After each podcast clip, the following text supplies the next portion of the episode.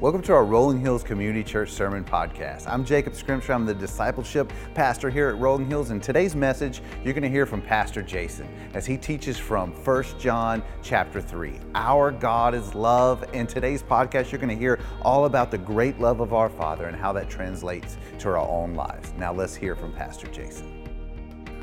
Well, if you've ever received something that you didn't deserve, it impacts you, doesn't it?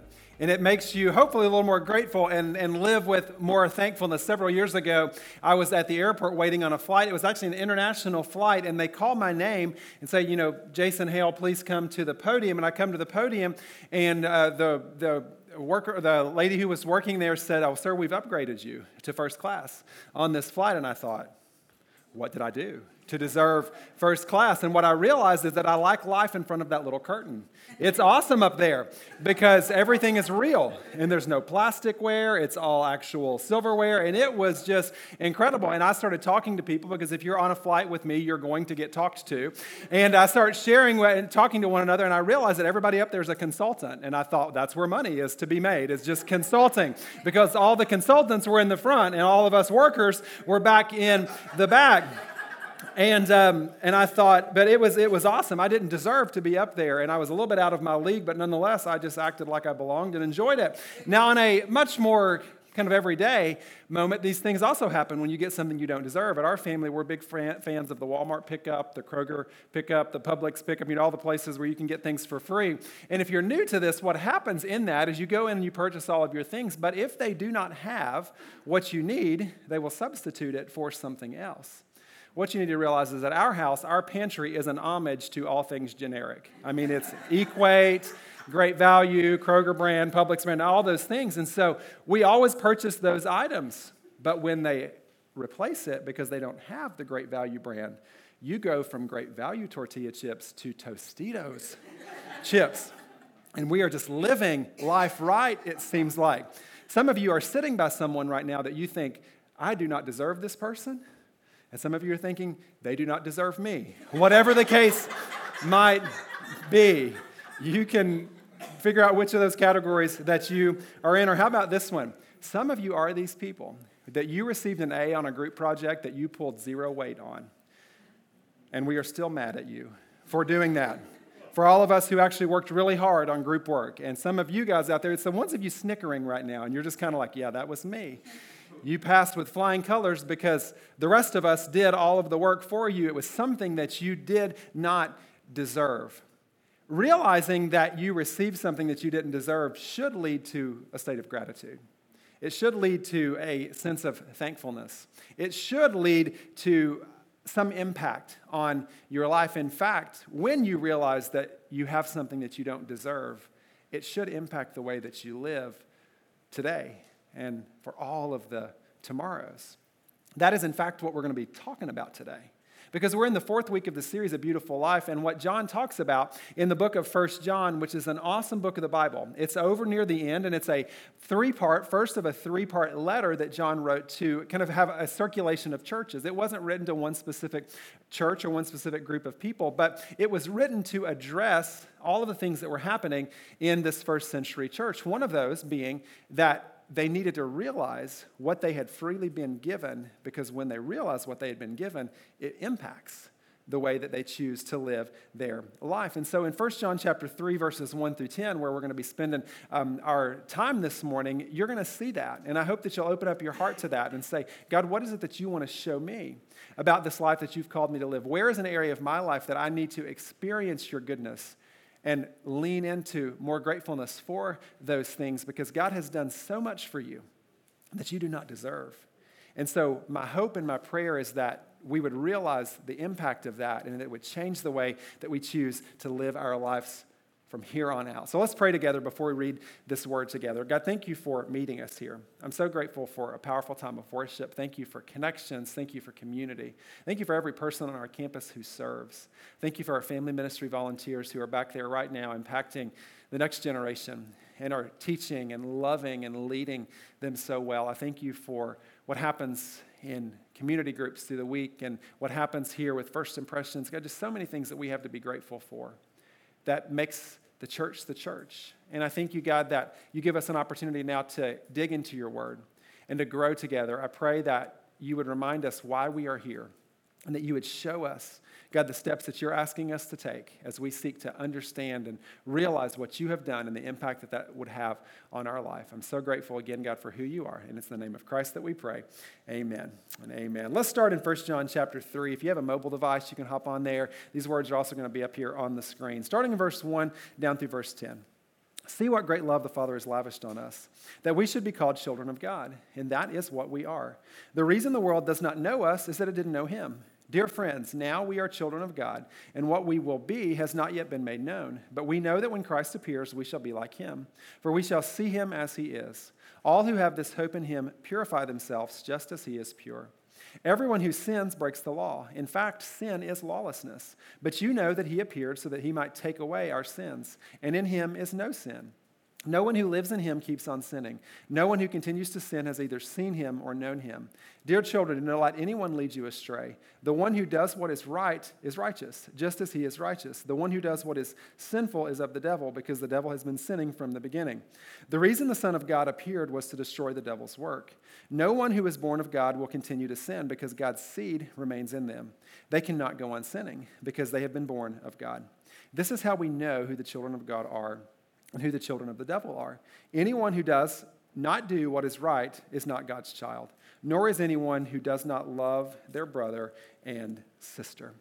So, John starts this out in verse 1 by saying, What great love the Father has lavished upon us. What great love has come to us by God the Father and through Jesus Christ. And that word lavished is probably not a word that we use a lot. We tend to use the word more like gives or poured out, or maybe something was kind of bestowed up on you, but He's lavished His love up on us. Now, some of you are Christmas people. It's like seven months till Christmas. You love to lavish people with gifts. Start buying right now. It's cheaper now than waiting until November. So if you like to lavish gifts upon your friends or your neighbors or whatever the case might be. Start that process right now. But what God is showing us through this text is that through Christ, love has been lavished upon us. It has been poured out overly and abundantly in our life. And because of that, you and I can be called children of God. Because of his great love that is lavished on us, we can be called children of God. That's what it says in verse 1. The great love lavished on us that we should be called the children of God. And I want you to see this here on your notes. If you like to kind of follow along with those notes on your worship guide, maybe that helps you later in the week to have something to reflect back up on. I want you to hear this. Of all the titles you could have, none is greater than child of God. Of all the titles you could have, None is greater than the child of God, being a child of God. Why? Because you are a child of God because of the great love that God has lavished on you. You are a child of God. Through Christ, you are considered a child of God, and that surpasses all other titles that you will ever have. Mom is a title some of you have. Dad is a title some of you have. CEO is a title that some of you have. Supervisor is a title some of you have. Doctor, principal, whatever the case might be, all amazing titles, but those are all secondary to this title of being a child of God. Because, see, this is as good as it gets. This is truly what a beautiful life is about, understanding that I am a child of God. Now, I want you to look at another writing of John. First John was written by the Apostle John. He also wrote another book of the Bible called John. So if you're confused, you're in the right place. But back to Matthew, Mark, Luke, John, the actual Gospel of John, look at what he says. Yet to all who did receive him, to those who believed in his name, he gave the right to become children of God Children born not of natural descent, nor of human decision or of a husband's will, but born of God. So, see, when you receive him, you become a child. And this isn't a child who comes into the world biologically by a man and woman. Rather, you are adopted into his family. That Jesus seeks you out, that Jesus has chosen you, that Jesus wants to be um, in a relationship with you. And what did you do to deserve that? Nothing. What did you do to make yourself worthy of that? Nothing. What could you ever do to earn that love that God has lavished up on you? Nothing. So, the big idea of today's message, in fact, if you don't hear anything else I say today, I want you to hear this. God has done something for you that you do not deserve. And because you don't deserve it, it should radically impact the way that you live. God has done something for you that you do not deserve. And because you don't deserve it, it should radically impact the way you live your life. He's lavished so much on you. I could keep you here all day talking about all the ways that He has lavished His love upon you. But in the essence of time, I want to pick out three. These are three things that you can say God has done in your life because He's lavished so much love up on you. And what are those ways? Here you go one, two, and three. Number one is it's grace when you least deserve it. He's lavished His love up on you in grace when you least deserved it. We're going to come back and unpack all of these. Secondly, it's peace when peace should be elusive. Sometimes we're searching for peace, aren't we? And God gives you peace when it doesn't seem like anybody else has any peace. And then hope in the midst of chaos. So that's what God lavishes up on you. It's grace when you don't deserve grace, it's peace when peace is elusive. And it's hope in the midst of chaos. So seek grace when you least deserve it, which is, of course, the most important one, meaning that Jesus died for you while you were a sinner. You were not in a perfect state when Jesus died for you. You were actually deserving of death, and Jesus died for you, and He took your place. He took a cross so that you could have life. And three days later, He, he comes off that cross, dies. Three days later, He conquers death. Once and for all, to show you how in need you are of a Savior. And He doesn't hold any of your shortcomings against you, He doesn't hold any of those things against you. You don't deserve it but yet it's still been lavished up on you. I love Ephesians 2 8 and 9 because it gives us a beautiful picture of this. For it is by grace that you have been saved through faith. And this is not from yourselves, it is the gift of God, not by works, so that no one can boast. What's kind of the word that's used to describe this gift of salvation here? It's, it's the grace that's a gift, and you don't deserve it. His grace is freely given to you. But what you have to do is accept it. And you have to say, that is a gift that I'm going to accept. Be really wary of someone who gives you a gift that you have to pay for. It's like you giving me a gift and you saying, Oh, do you like it? And I say, Yes, thank you so much. Okay, well, you can make the check out to so and so, $29.99. I just bought something from you. You didn't give me a gift if I had to pay for it. Actually, please don't ever give me a gift that I have to pay for because if I'm going to pay for it, I'm going to pick what I want. And what Jesus is saying here, and what John's reminding us about the love that God lavished upon us, is that you can't work to earn this gift. It is there freely for you. It's likely that somebody in this room has a background where you have a really difficult time understanding that there's nothing that you can do to earn this because your life has been all about works and it's been all about positioning yourself in a place to feel worthy enough or to be good enough or to be holy enough or to be right enough or to follow enough rules, whatever the case might be, to make myself worthy of what God desires to do. You've been trying to work at it. And what Jesus is saying is, no, this is a gift for you to receive. In fact, that gift is in this room this morning. That gift is in this word. That gift is there and it's readily available for your taking. So don't miss it. Don't run away from it, but rather accept it and lean into what it is that God has done in terms of lavishing his love up on you. My beautiful wife, Jacqueline, and I have been married. This year will be 10 years of marriage. And I was thinking back over the, the, the past 10 years. And um, one of the most awesome things about getting married is that people give you gifts. And um, it's awesome. I mean, they just keep showing up, and it's just incredible. And so we received, um, you know, just some incredible gifts, and I'm so grateful for all of those. And it was after our wedding, and we were opening up some of the final gifts. And so we open up this one, and it's a um, kind of a cake plate, like one of those glass plates that has a little dome, you know, that you put over a cake, which is awesome because I love cake. Everybody needs one of those in their house. The reality is, though, is we had already received the same cake plate from someone else. So we didn't need two of those cake plates. We just needed one of them. So we decided to kind of set that one aside and we were going to take it back to Target and get some store credit and buy something else. Now, the giver of the second gift does not go to church here. She may listen to this at some point in time, and the secret is out if she hears this story. So we take that one back. Six weeks later, we run into this lady, dear friend of ours. We run into this lady in town, and she says, did you guys like the gift? And yeah, the cake plate. We have one. It's not from you, but it was awesome. And she said, Well, did you like the cookbook that I gave you as well? She said, Because I know that you and Jacqueline met in Charleston, South Carolina.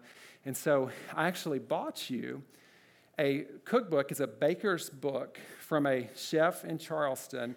And it's first edition. You know, I had to really search for it. It's got some great recipes. It really took me a long time to find it. And so, have you all enjoyed the, the cookbook?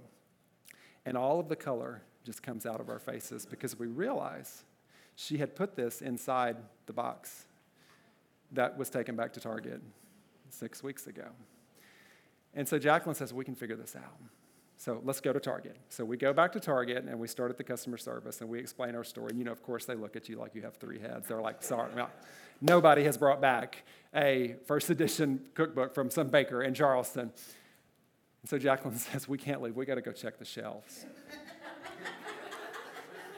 and I've just given up all hope. And I was like, It's just gone. We have got to own up to what we have done. And so we get there, and there's two um, cake plates on the shelf. And we open up the first box, and I'm feeling like a criminal at this moment in time because I'm like, we're just, I don't feel like you should be doing this. Like, I shouldn't be going through things. You just open them up at Target. The first one has nothing in it. The second one, we open it up, and like a beam of light, this beautifully wrapped silver book is shoved down in this cake plate. And then we have a moment of crisis because we're like, this is ours, but we also brought it back. And so I guess it technically belongs to Target now. And so we take the cake plate, we take the whole thing back up and explain to customer service, we found it. And I, and I realized one of two things. Those things are clearly not falling off, not flying off the shelves because, you know, praise God, one of y'all didn't go buy it uh, and got a free gift. And we got the book, and crisis averted. I think sometimes, though, we forget what God has done for us. He said, Here is a gift for you. And some of you are missing it. Some of you are just, you're just missing it. You're, you've turned a blind eye to it. You've said, you know what, actually, this is actually more important. Or, yeah, I'll get to that Jesus thing at some point. And God's lavished his grace upon you, and he has given you something that you do not deserve, that you can't earn, that you can't be good enough to make a reality in your life. So, how about instead of running from it, you accept it? And maybe today would be the day when you say, you know what, I want my life to be all about Him. I want to receive that free gift of salvation. It's not only grace when you least deserve it, but His love being lavished upon us, it brings peace when peace should be elusive. When the storms of this life are overwhelming, that you say, in the midst of all that, I can have peace. When you lose a job, you say, I can still have peace. When something doesn't go the way that you thought it would, I can have peace. When you get a diagnosis you weren't expecting, I can have peace. When I'm looked over for a promotion, I can have peace. When all the people in my life are not as grateful for me as I wish that they would be, I can still have peace in the midst of it all. It's not only peace, though, it's also hope in the midst of chaos. And this is huge. It's hope in the midst of chaos. You do not have to log on to the news outlets or turn on the TV for very long to see that the world is chaotic. So much chaos, so overwhelming, so gloomy. In fact, there's this old journalism principle. Some of you who study journalism know this, but what bleeds leads. You guys familiar with that? It's the way that journalism works.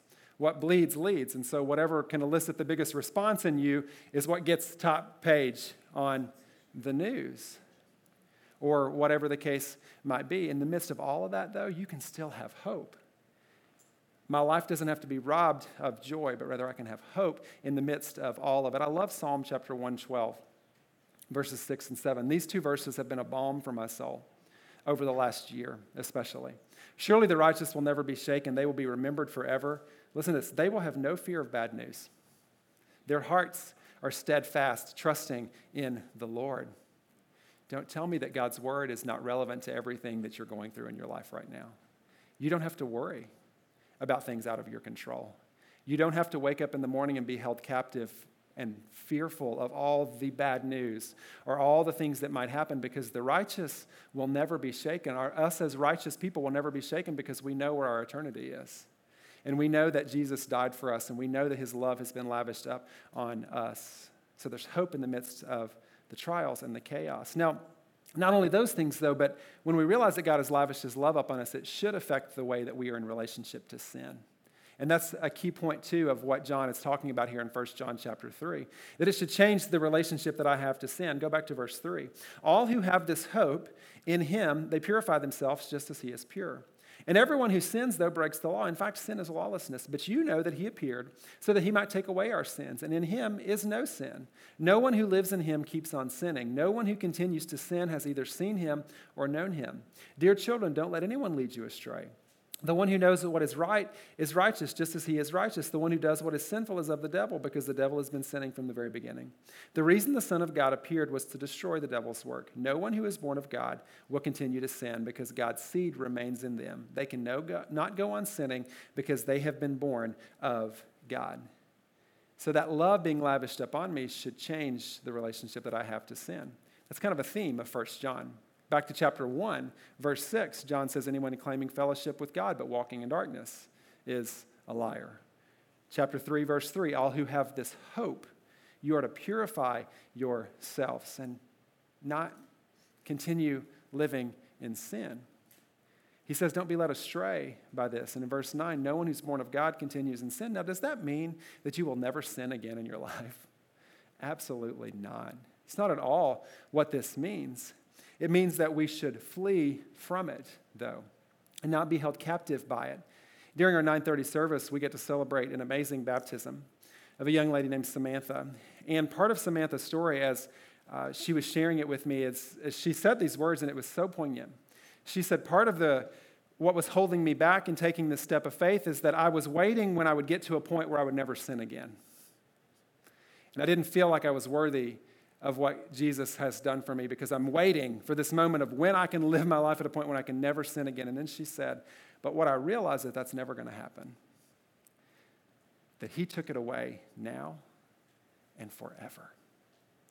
And she says, And I've had some low points in my life, and I'm running from those. And I'm running from that, and I'm running towards Him. And I thought, what a beautiful picture of the grace of God being lavished upon us, that you don't have to be perfect. You can't be perfect, but yet you strive to run from sin and to not be held captive by the tactics of the enemy anymore, because that's what Jesus did for you. He wants to set you free in that, as we sing about in one of those songs. In fact, look at this question. You see it there. It's a question on your worship guide, and it's a question I want you to ponder. When you think about Jesus, do you think more about following rules or do you think more about freedom from sin? Because rules and freedom are two different camps. When you think about Jesus, do you think more about all the rules that you have to follow? Or do you think about the freedom that you have in Him? Freedom from sin. Look at verses 4 and 5. Everyone who sins breaks the law. In fact, sin is lawlessness. Stop. Sin is lawlessness. Sin is not right. But you know that he appeared so that he might take away our sins. And in him is no sin. See, God has lavished his love on you. And he did not lavish that love up on you just so you could be a rule follower. He didn't lavish that love up on you so that you could just check off a bunch of boxes. But rather, he lavished that love up on you so that you could have freedom and peace and hope and joy and life, this beautiful life. It's, it's freeing. There's lots of religious people out there that aren't living very free. It's one of my biggest issues, concerns, um, in, in a true sense of just being concerned. It's one of my biggest problems, if you will, sometimes with quote unquote religion, is that sometimes religion is more about rules than it's about Jesus. And sometimes religion is more about rules than it is about grace. And if you're here this morning and you hear the word Jesus, or you think about Jesus and your mind immediately goes to rules over freedom, then I want you to lean into that because God has something for you. In fact, I'll go as far to say there's something missing. If when you hear Jesus, you only think rules and not freedom that's found in Him, there's something missing in what that is is just a deeper, next level understanding of what His love has been lavished up on you. In fact, if that's where you are this morning, I'd love for you to let us know so that we can reach out to you.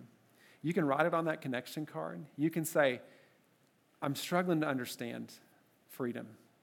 Can I talk to somebody about that? You can stick around after our service, and someone would love to pray with you about what it means to understand freedom opposed to just living by a set of rules. Because, see, what God wants us to understand is what He has done for us and what He has done for you. God is saying, I didn't lavish this love up on you so that you could make yourself better than anybody else. Or I didn't lavish this love up on you to make life all about you. Or I didn't lavish this love up on you so that you could just check a bunch of boxes. I lavished this love up on you so that you could live in the freedom and the grace that's found in Him. Personally, it sometimes bothers me when, uh, when I think people don't realize what I'm doing for them, i.e., children. Um, you know, if you're a parent in the room, sometimes um, you, you, you sometimes just want to remind your kids, like, I'm really working hard for you. I know that you don't think I am, but I really am. You know, we're trying really hard here, and we're trying, we're trying the best uh, that we can do. And I, I, was thinking about a story that happened several years ago. My daughter, sweet girl, is seven now, and she was three at the time. And at three, her favorite food was hard boiled eggs. I mean, she just loved hard boiled eggs. And so she wanted them all the time. And so it was this one particular Saturday morning. We got up, and on Saturday mornings, we try to do something a little bit nicer than, you know, granola and cereal, which is, gets us through the other five days of the week. Uh, and so I just decided I was going to cook breakfast for everybody, and so I was going to make breakfast tacos. And so, you know, fried up sausage and scrambled eggs and crumbled it all up in there with peppers and mushrooms. And my wife makes homemade salsa. She should sell it. Uh, it's so good. And so, I mean, it was just an awesome breakfast. You guys are hungry, right? We're close to lunch. And you're just like, where are the breakfast tacos?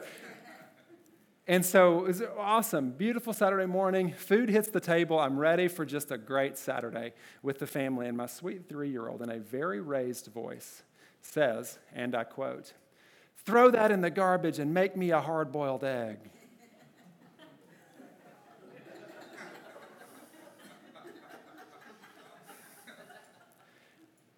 I said, Two things, sister.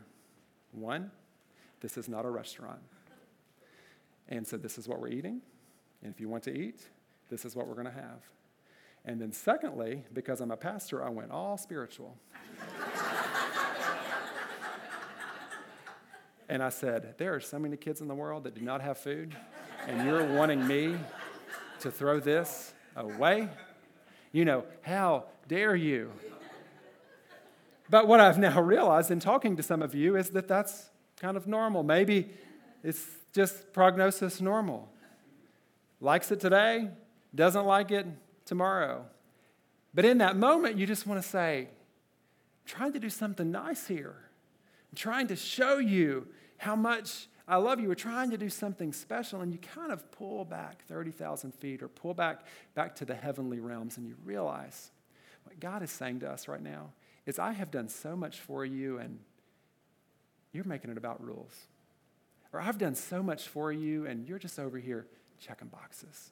Or I've done so much for you, and you're just kind of turning your back on me and going and entertaining all the things over here in the world. I have lavished so much love up on you, and I want you to know why I did it. Why I did it? L O V E. It's because I love you. Why I did it is because I want peace for you. Why I did it was I want joy for you. And you can't earn it. You don't deserve it. You were certainly not worthy of this, but I came to give you that beautiful life. And once I realized that, something should change in my life. And if you're here this morning and you're saying, I understand what you're saying, Pastor Jason, and I have not seen any change in my life, then maybe your prayer right now would say, it sounds simply like this God, show me what you have done and show me how to respond. Show me what to run towards. Because as you see here on your notes, you can always identify a tree by the fruit that it bears. Apples, apple tree. Lemons, lemon tree. Grapes, grapevine. Blueberries, blueberry tree. I mean, we could keep going on and on and on. What fruit should be manifest and present in our life? If we really understand that God's love has been lavished upon us, what should be manifest in our life is what it says in verse 10. This is how we know who the children of God are and who the children of the devil are. Two things, he says. One, anyone who does not do what is right is not God's child. And then, secondly, he says, anyone who does not love their brother or sister is not God's child. So if you don't do what's right, then you're not God's child. And then temperature gets turned up a little bit. but also, if you don't love your brother or sister, then you're not God's child. Maybe that's eye opening for you. Maybe that's eye opening for you for the very first time that you realize that once I understand what God has lavished upon me, I have to grow in my love for other people. In fact, an unloving Christian is an oxymoron. As you grow in your love for God, you will not grow in hate towards other people.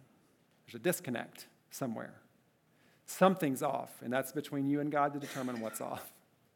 But as you grow in that love, then that love for others should be what grows. And you guys know this. You know this next point. This is not earth shattering for you, but it so bears repeating. Love for others speaks so boldly, though, to a watching world.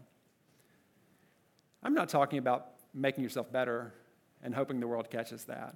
Or I'm not saying, look at me, world, all the rules that I follow. No, I'm talking genuine, heartfelt love, compassion, me being moved to compassion by the needs in your life. Love for others speaks so boldly to a watching world. And that's as if John was wanting the church to understand that. In fact, he told us that in the Gospel of John, verse, or chapter 13, verse 35. By this everybody will know that you are my disciples if you love one another. So you mean people do not know that I belong to Jesus based on me being able to win an argument?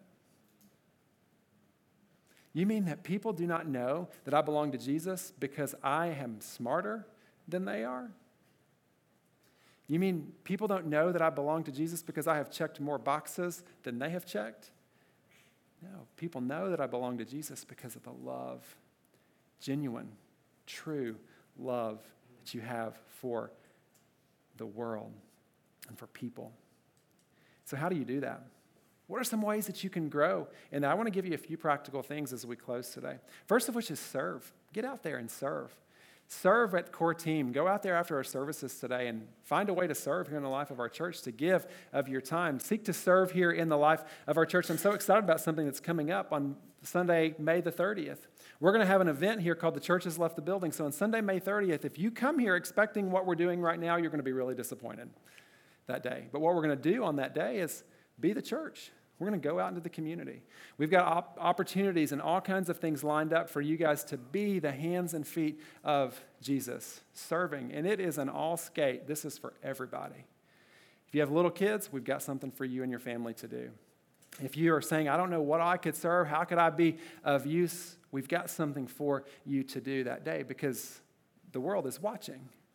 And we want to proclaim that love and to serve in our community. Another way that you can show that love is to seek to overwhelmingly meet the needs of other people.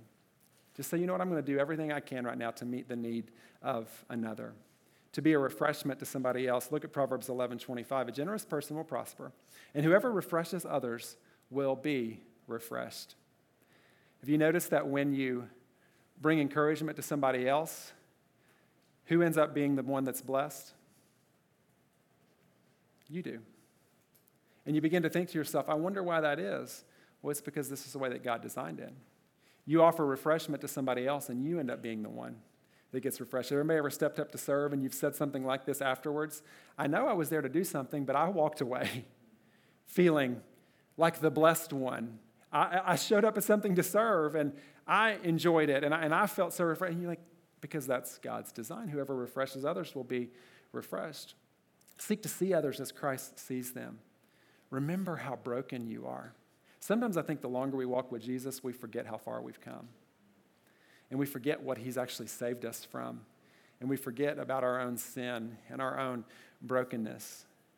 The problem is that we have a ton of people walking around outside of the church, and several probably inside the walls of the church that just don't realize what's been lavished on them. We just don't realize it. We have failed to realize what has been lavished up on us. So, how about today we make a commitment to say, that's not going to be me. Don't let that be you. But rather say, I want to grow in that. I want to grow in that understanding of what it means to have God's love lavished up on me that will impact me, that will change my today, it will change my tomorrow, and it will change my forever. Let's pray. Lord, thank you for this day. Thank you, God, for your love that's been lavished upon us. I pray that we would grow today in that, that you would uh, help us to understand what you have done.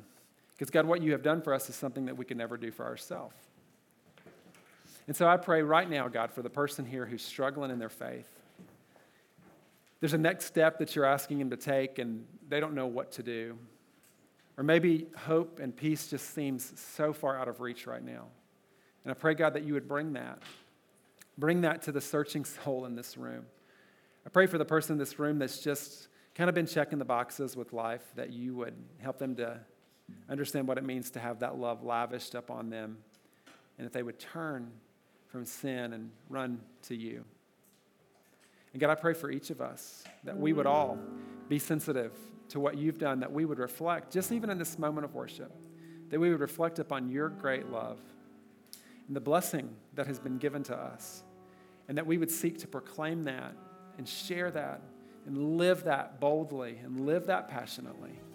So meet us here, God, in this moment. We're so thankful for who you are. It's in the name of Christ that we pray. Amen.